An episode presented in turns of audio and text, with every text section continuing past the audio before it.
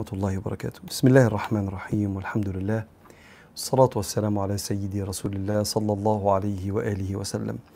اللهم صل صلاة كاملة وسلم سلاما تاما على نبي تنحل به العقد وتنفرج به الكرب وتقضى به الحوائج وتنال به الرغائب وحسن الخواتيم ويستسقى الغمام بوجهه الكريم وعلى آله. ثم أما بعد. بسم الله مكملين مع حضراتكم لايف يوم السبت وحكمة حكمة من حكم سيدنا تاج الدين أحمد ابن عطاء الله السكندري. كل مرة بناخد حكمة من الحكم وبنشرحها مع بعض بشرح العلماء. الحكم بتبقى كلامها صعب لكن الشرح بيسهلها علينا. وحكمة ورا التانية بتوصلنا للإحساس بتفويض الأمر لربنا وتسليم الأمر لربنا وتحقيق توكل توكل القلب واستراحة القلب. ورمي الحمول على الله سبحانه وتعالى مع شدة الجدية في الاجتهاد والأخذ بالأسباب. الأمل من وراء كتاب الحكم العطائية إن إحنا نحقق الاتزان ده. جسد وعقل بيعمل وقلب مستريح يتوكل. النهارده ابن عطاء الله السكندري بيكلمنا إزاي ما تغيبش عن ربنا في أي حاجة. إزاي تبقى حاسس بالونس بربنا في كل شيء. ومفيش أي حاجة تخليك غافل عن ربنا سبحانه وتعالى. خلينا نقرأ الحكمة وبعدين نشرحها واحدة واحدة. قال الإمام الكبير تاج الدين أحمد ابن عطاء الله السكندري رحمه الله ونفعنا الله بعلومه وعلومكم في الدارين اللهم آمين. قال إنما استوحش العباد والزهاد من كل شيء لغيبتهم عن الله في كل شيء فلو شهدوه في كل شيء لم يستوحشوا من شيء. إنما استوحش العباد والزهاد من كل شيء. ليه؟ لغيبتهم عن الله في كل شيء. فلو شهدوه في كل شيء ما استوحشوا من شيء. صلوا على النبي وافتحوا لي قلوبكم للمعنى ده عشان المعنى ده لما أنا اتعلمته نقلني نقلة كبيرة قوي في فهم إحنا بنعمل إيه في الدنيا دي. في فارق ما بين الدين والعبادة وما بين ربنا. ربنا مش هو الدين. الدين هو الوسيلة التي تعبد بها الله. افعل ولا تفعل. الصلاه الصوم الصدق الأمانة الذكر الشغل الجواز الإحسان. أفعال الدين بيقول لك اعملها. الدين ده اللي قاله ربنا فربنا مش هو الدين. ودايما بيشبهوا المسألة دي بالمكان اللي يشبه الجنة اللي انت بتحبه ايا كان مكان بتصيف فيه مكان بتحب تسافره والطريق ليه. الطريق اللي بيوصل للمكان غير المكان نفسه.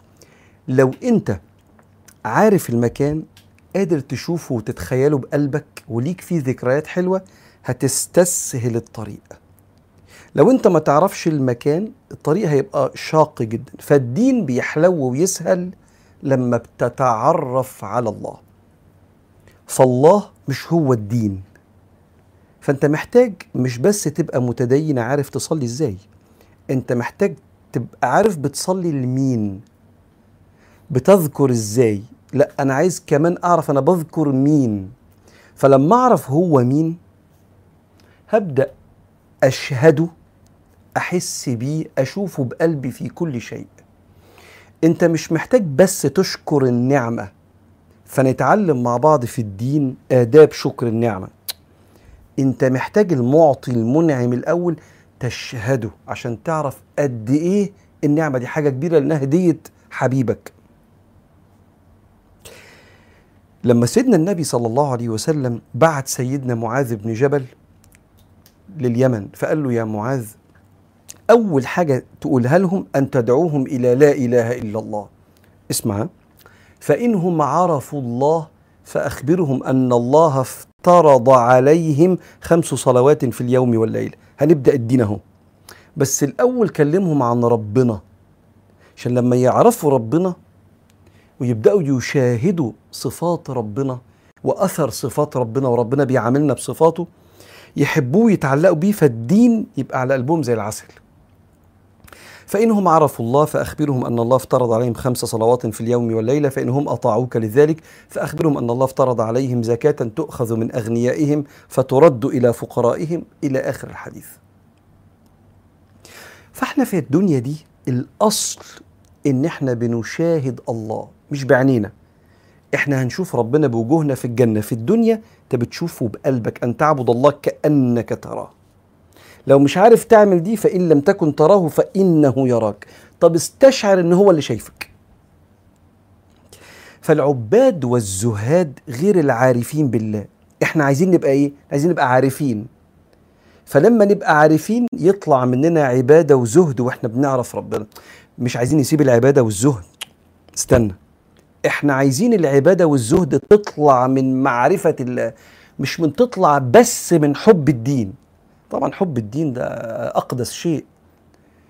بس ربنا سيدنا النبي سنته في الدعوة عليه الصلاة والسلام إن عرفهم على ربنا فالعبادة طلعت مش من الالتزام بالدين بس طلعت من معرفة ربنا وحب ربنا فهنلتزم بأمر الله. فوانا بكلمك في المسألة دي عايز أقول لك إن إحنا في الدنيا دي النعم اللي بتحصل هدية من ربنا عشان يقرب قلبك. والبلايا والمحن موقف من ربنا عشان يعلمك حاجة. وتأخير الحاجة حكمة من ربنا عشان الأنسب ليك. وتعجيل الحاجة بدري قوي بالنسبة لك إرادة من ربنا عشان الأنفع ليك. الجمل اللي قلتها دي في حاجة واحدة فيها مشتركة كلمة ربنا. فأنا لما أشوف إن كل حاجة من ربنا ربنا يوسع الكل ربنا لو بعت لك 100 مليون جنيه عمرك ما هتبقى غافل. ولو ربنا حطك في بلاء وما بقاش ولا معاك ولا مليم عمرك ما هتبقى ساخط. ليه؟ لأنك مش خايف من الدنيا تاخدك من ربنا لأنك شايف ربنا في كل حاجة في الدنيا. فتلاقيه عابد وربنا موسع عليه قوي زي سيدنا أبو بكر الصديق وأبو عبيدة بن الجراح وعبد الرحمن بن عوف وعثمان بن عفان. دول من العشرة المبشرين بالجنة كانوا بيجهزوا جيوش بفلوسهم. انت عارف يعني إيه واحد في بيته فلوس ميزانية بلاد يجهز بيها جيش؟ طب ده زمانه بقى الفلوس خليته ناسي ربنا وبيخرج وبيروح وبيتفسح لا لا.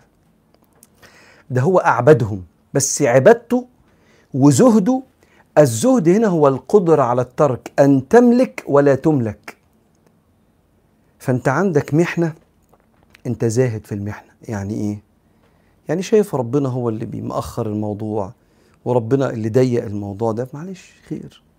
ما أنا بسيب نفسي للطبيب برضه ساعات بيوجعني كده عشان عارف إن وراه الشفا وساعات بسيب للتام... الكابتن في التمرين بيشد عليا عشان لياقتي البدنية. إيه ده؟ ساعات أسيب الدكتور في الجامعة يشد عليا عشان مصلحتي وأمي تحرمني عشان مصلحتي. ما هو في حاجات أهو سلبية. ده أنا تمام. ليه؟ ما عشان بيحبني. فأنا مش هستوحش جوه البلاء ومش هخاف من النعمة إنها تخليني من الغافلين ليه؟ أنا شايف ربنا. مش كده بستغرب جدا كنت لما كان بعض مشايخنا يتمدح. حضرتك سيد الناس وأعلم العلماء. وحضرتك فضلك على الدنيا كلها وانت إمام المجددين. هو قاعد مبتسم كده. وأنا لو كان واحد قال لي يا عم الشيخ كنت أقول له استغفر الله استغفر الله ما تقولش كده.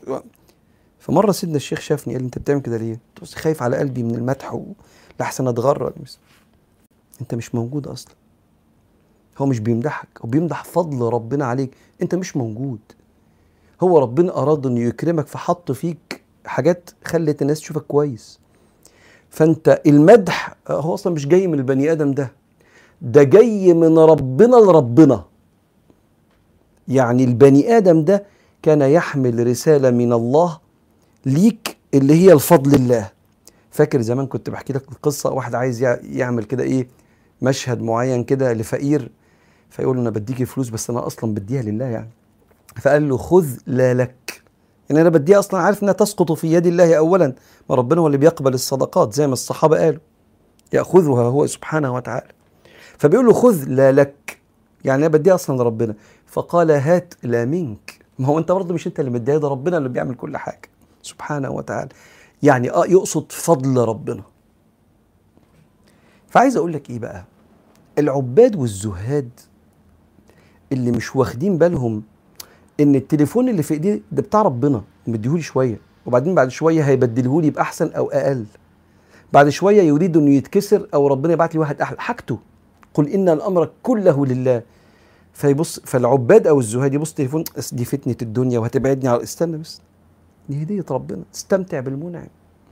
أو العكس. لو في أزمة معينة هنكون أحسن يقعد مركز كده مين مداني ومين زعلني ومين ظلمني ومين هجرني ومين غدر بيا. استنى بس هذه حكمة الله وراء كل شيء.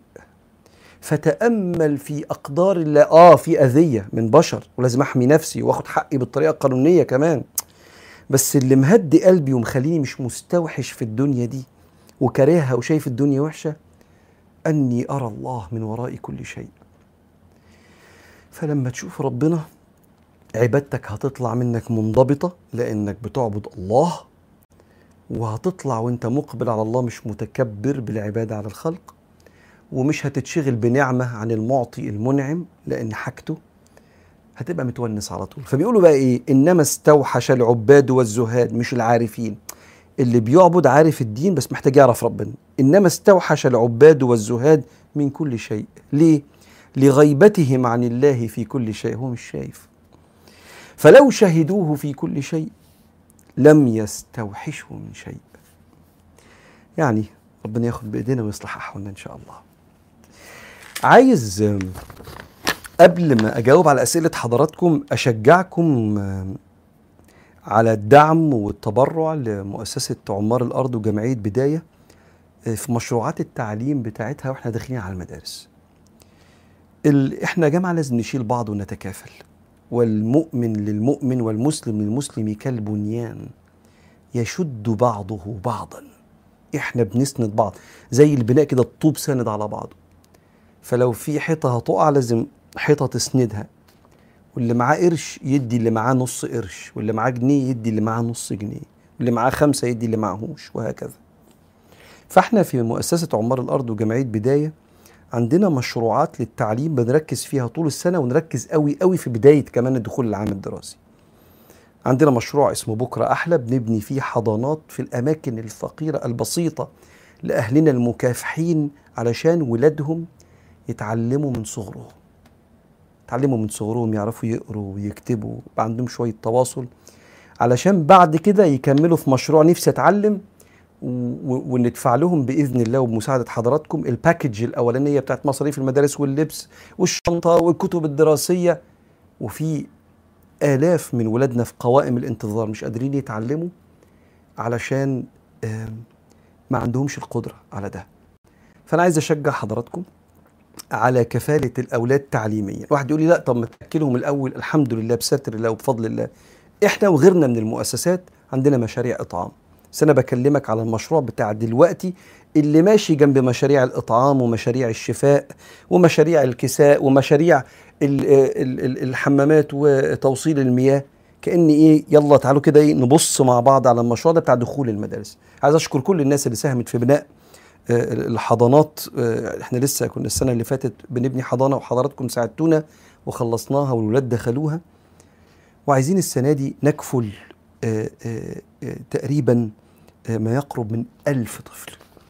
كفالة الطفل إنك تساعده في التعليم بتبقى إما ب 2000 جنيه في السنة فتدفع 2000 جنيه أو تدفع سهم 200 جنيه شهريا. أنا عايز أقول لك إحنا بنعمل الموضوع ده لأسباب كتيرة قوي اولا الشخص اللي بيتعلم أنا بشوف إن ده واجب وطني. الشخص اللي بيتعلم بيطلع فرد نافع في المجتمع مش مش مؤذي. الفرد اللي بيتعلم صدقة جارية لأنه بكرة إن شاء الله ببركة العلم بمساعده حضراتكم هشتغل بكرة بإذن الله. وما يبقاش عبء على الدولة ولا عبء على الأسرة ولا عبء على نفسه بل يشق طريقه بسبب إنه يتعلم الشخص المتعلم تفكيره بيرتقي وعقله بيختلف العلم نور. فإحنا بنساهم في بناء إنسان.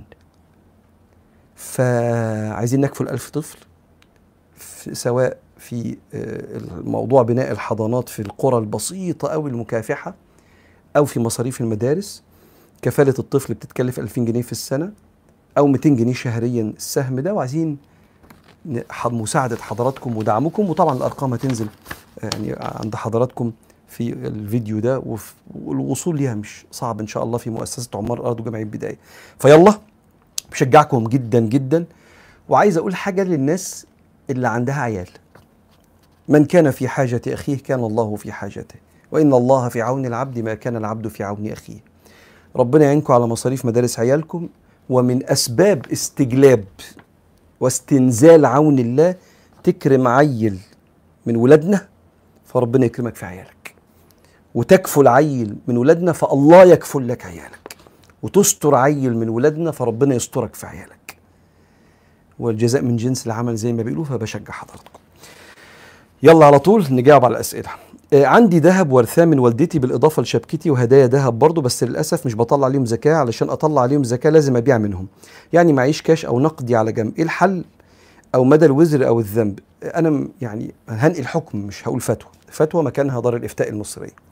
إحنا الذهب بيطلع عليه آه، زكاة مش الذهب المستعمل مش الذهب اللي بيتلبس عند الستات حلي إنما بيطلع على الذهب اللي زي بيبقى جنيهات وسبائك. فلو الذهب اللي عند حضرتك مش ذهب بيتلبس اللي بيتلبس مش بيطلع عليه اللي بيطلع عليه الذهب المتحوش اللي هو الجنيهات زي ما قلت لحضراتكم والسبائك لو كده لازم تحسبيه وتطلعي عليه. طب هتطلعي عليه إزاي؟ هتفكي. يعني مثلا عندك طبعا لازم يبقى وصل النصاب. النصاب ده 85 جرام ذهب. جرام الذهب دلوقتي داخل على تقريبا 1800 جنيه حاجة زي كده فمبلغ مش قليل. فلازم يكون وصل للنصاب اللي هو ال 85 جرام ذهب وعدى عليه سنة. ويبدو إن هو عدى عليه من زمان. فبصي هم قد إيه لو جنيهات وسبائك مش دهب بتلبسيه ورثاه من والدتك أو آه، حاجات جات لك هدية النكلس والبريسلت والحاجات اللي هي الغويشة والعقد وكده. ومثلا فلقيتي عندك ال- الذهب لا كتير فممكن تفكي من الجنيهات الذهب اللي عندك وتطلعي. والله أعلم. حماتي صعبة جدا صعبة بتتدخل في كل تفاصيل حياتنا ولو عرفت أي حاجة ولو صغيرة بتبقى متضايقة جدا رغم إننا بعدينها عن حياتنا.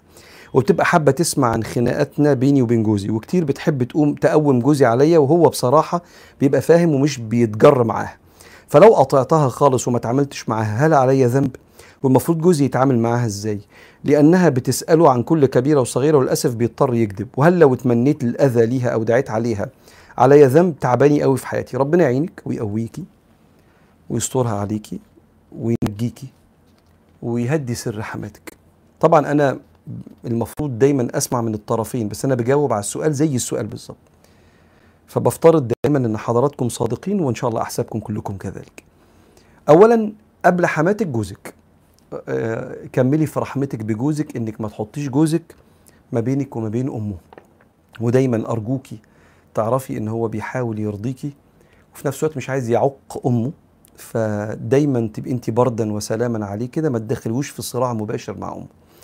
الحاجة التانية اتفقي مع جوزك إيه اللي هيطلع بره وإيه اللي مش هيطلع وإيه اللي لما هتتسألوا عليه مش هتقولوه مهما حصل وإيه اللي ممكن تطلعوه تتفقوا أنتوا الاتنين على الكلام ده.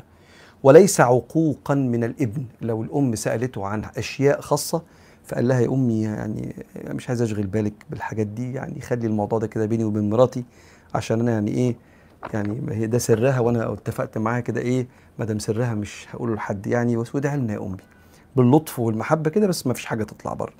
تدعي عليها لأ. أنت أعلى وأرقى وأشيك من إنك أنت تخلي دعائك على أم جوزك اللي جابت جوزك للدنيا. أه تقطعيها أنا طبعا مش قادر أقيس قوي حجم الضرر لكن قومي على قد ما تقدري القطيعة دي لأن القطيعة دي بتحط جوزك في ارتباك. يتمنى لما يزور أمه تبقى انت معاه يتمنى لما أمه تيجي البيت تبقى انت مودك كويس وفي حالة طيبة. لكن طبعا لو الأذى فوق الاحتمال اتفقي مع جوزك تعملوا إيه؟ وربنا ياخد بايديك كب- كنت بحب حد أيام زمان قوي وهو ما حبنيش لأنه كان فاكر إن سلوكي وحش. أي تصرف بيشوفه بيفهمه غلط. أنا متجوزة دلوقتي ودايما بفتكره عشان نفسي افهم أفهمه إنه كان شايفني غلط وإني مش كده ونفسي أعاتبه لأنه آذاني كتير لأنه حتى أما رفضني آذاني كتير نفسيا. هل تفكيري في حاجة غلط شرعيا أو بالنسبة لجوزي؟ حاسة إني ههدى لو واجهته وفهمته إنه كان ظالمني. شيطان. شيطان مركز معاكي في فكرة لن ينبني عليها أي عمل. مش مهم. مش مهم الراجل ده يبقى فاهمك غلط. ليه؟ لأن الراجل ده ليس له أي وزن في الكون بالنسبة لك. آه جوزك ما يفهمكيش غلط. اشرحي لجوزك عيالك اشرحي. أصحابك الأنتيم المقربين صحباتك يعني اشرحي. أبوك وأمك اشرحي. واحد كان نفسي أتجوزه زمان مشي في حال سبيله وراح واتجوز إن شاء الله يبقى فاكرني إبليس. ما يفتكرني. لا بيأثر على لقمة عيشي فمحتاج أشرح له. ولا بيأثر على علاقتي بربنا فانشغالك بيه مدخل ضخم وانشغال والتفات عن طريقك وتركيزك في حياتك وسببه تركيز الشيطان في الوسوسة دي. فاستعيذي بالله من الشيطان الرجيم. وأنا لو مكان جوزك هتضايق. اتضايق إنك انت رحتي كلمتي حد كان في بينك وبينه علاقة قبل كده بتشرحي له مش عارف إيه ليه يعني؟ يعني ممكن يترمي في قلب جوزك وأنا مش كافيكي إن انت شكلك كويس قدامي. ليه بتكلمي فلان ده؟ وانت لو جوزك في نفس المكان ده وعايز يكلم واحدة كان بيحبها زمان بس هي رفضته روح اشرح لها حاجة انت ممكن تولعي نار من الغيره فما تعمليش كده؟ واستعيني بكثرة الاستعاذة. كان في بداية سلوكنا كده مع سيدنا الشيخ محمد كان يقول لنا تقولوا دايما أعوذ بالله أعوذ بالله أعوذ بالله 100 مرة في اليوم من الأذكار اللي كان مديها أعوذ بالله بقى من ضعف نفسي ومن شر نفسي ومن شر الشيطان. أعوذ بالله. أعوذ 100 مرة على فاعملي كده. واكثري من لا إله إلا الله وما تهتميش بشأن الإنسان ده. الله. نعمل إيه مع الناس الأنانية اللي الوقت اللي بتحتاجك عايزاك جنبها ولما أنت بتحتاجهم مش بتلاقيهم؟ هل نعاملهم بالمثل؟ مش بحب أحرج حد بس الموضوع بيضايقني. شوفي يا جهاد. إحنا عندنا أكتر من مدرسة في التعامل مع الشخص المصلحجي أو الأناني. المدرسة الأولى الشهيرة زي ما قال الراجل الموفق في في البودكاست بتاعه الدكتور ياسر الحزيمي قال لك أنا لو حد زعلني مش بقاطعه بس بغير رتبته.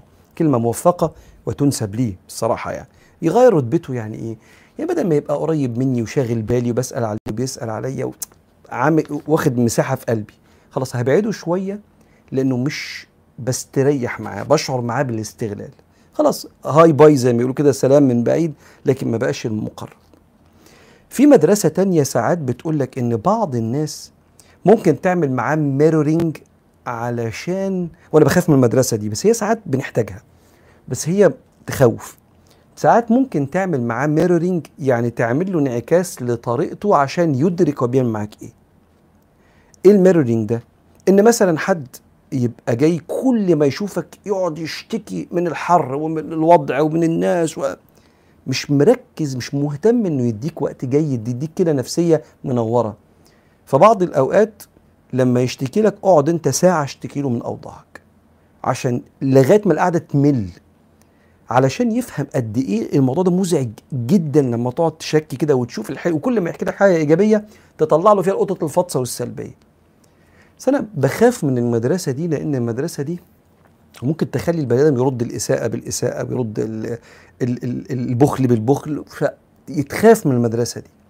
فممكن مع الشخص الأناني ده في وقت من الأوقات إن أنا لو هو ما بيسألش خالص إلا عند الاحتياج أنا كمان ما أسألش إلا عندي الاحتياج وكأني بقول له خد بالك أنت اللي بتعمله ده بيربي ما بيننا شيطان فانت بتعمل معايا كده ليه؟ بس تاني أنا ما بنصحش المدرسة دي. فيا إما نغير الرتبة يا إما مدرسة الميرورينج. أنا بشرح لكم الكتب والعلم فيه إيه والناس بتقول إيه. قلبي مرمي فيه كمان إن ممكن يكون الشخص ده لو كان من المقربين زي الأب والأم والأخ والناس اللي هم الدرجة الأولى يكون ده قدري. ويكون بيستخرج مني أعلى درجات الولاية والعطاء. وإن يكون ده أخويا مثلا ابن أمي وأبويا لحمي ودمي. ما بيسألش إلا وقت الاحتياج. أحمد ربنا إن ربنا أحوجه ليا. واخدمه بعينيا حتى لو هو مصلحتي عشان ده أخويا أو ده أبويا أو ده حد من قرايبي المقربين قوي آه. وكأن الله أراد أن يكون ده في حياتي علشان أنا أعامل الله بس مش أعامل إنسان. والله أعلم. إيه الدعوة اللي تحب ندعيها لحضرتك على طول؟ نرد جزء من افضال حضرتك علينا. شكرا يا نورهان على الكلام اللي يعني الكلام اللي يحيي الإنسان ده. وأشكر حضرتك يعني إنك أنت شايفة عاملة لي قيمة بالكلام ال... الكلام الصادق اللي يعني وأنا بقرأ الأسئلة وبحضر كده الإجابات النهاردة وقع في قلبي يعني وجبر بخاطري يعني.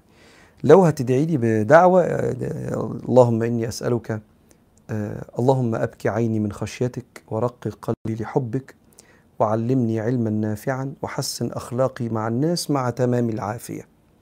اللهم أبكي عيني من خشيتك ورقق قلبي لحبك. وعلمني علما نافعا وحسن أخلاقي مع الناس مع تمام اللطف والعافية. أنا بحب الدعوة دي جدا. ليه كل حاجة بنعملها بيبقى عندي فيها شك إنها مش لوجه الله تعالى وبتهم نفسي بالرياء؟ الشخص اللي بيتهم نفسه بالرياء بيبقى الشيطان سايب كل حاجة ومركز معاه جدا إن ربنا مش هيقبلك. والرياء لا يشعر به إلا المخلصون. الشخص المرائي اللي هو بيعمل الحاجة عشان يراه الناس بيبرر الرياء أصلا. فكون إن حضرتك شايفة إنك أنت بترائي أو حضرتك آه أصلا دي علامة خير إن شاء الله. والأخير منها كمان ألا ترى الرياء. ليه؟ لأن أنا مش شايف نفسي. أنا مش موجود أصلا. ده اللي خلاني أصلي ده ربنا. فأنا يعني حاجته سبحانه وتعالى زي ما ابن عطاء الله قال لنا في حكمة تانية إذا أراد الله أن يظهر فضله عليك خلق العمل ثم نسبه إليك. فإحنا أغلب من الغلب. فادعي بدعوة النبي اللهم إني أعوذ بك أن أشرك بك ما لا أعلم ما أعلم اللهم إني أعوذ بك أن أشرك بك ما أعلم وأستغفرك لما لا أعلم. اللهم إني أعوذ بك أن أشرك بك ما أعلم وأستغفرك لما لا أعلم. دي في أذكار الصباح والمساء وما فيش رياء ولا حاجة. ربنا يتقبل. نقف هنا ونكمل إن شاء الله المرة الجاية. بفكركم بحاجتين. عمار الأرض وبداية وإن حضراتكم تساعدونا في كفالة ألف طفل إما ب 2000 جنيه في السنة في مرحلة في عملية التعليم. مشروع نفسي أتعلم ومشروع بكرة أحلى أو 200 جنيه شهريا سهم كل طفل. بفكركم تتفرجوا على نور. وشكرا للناس اللي اتفرجت على برنامج السيرة نور وبعتوا لنا وربنا يقدرنا إن شاء الله. نشوفكم على خير إن شاء الله. السلام عليكم ورحمة الله.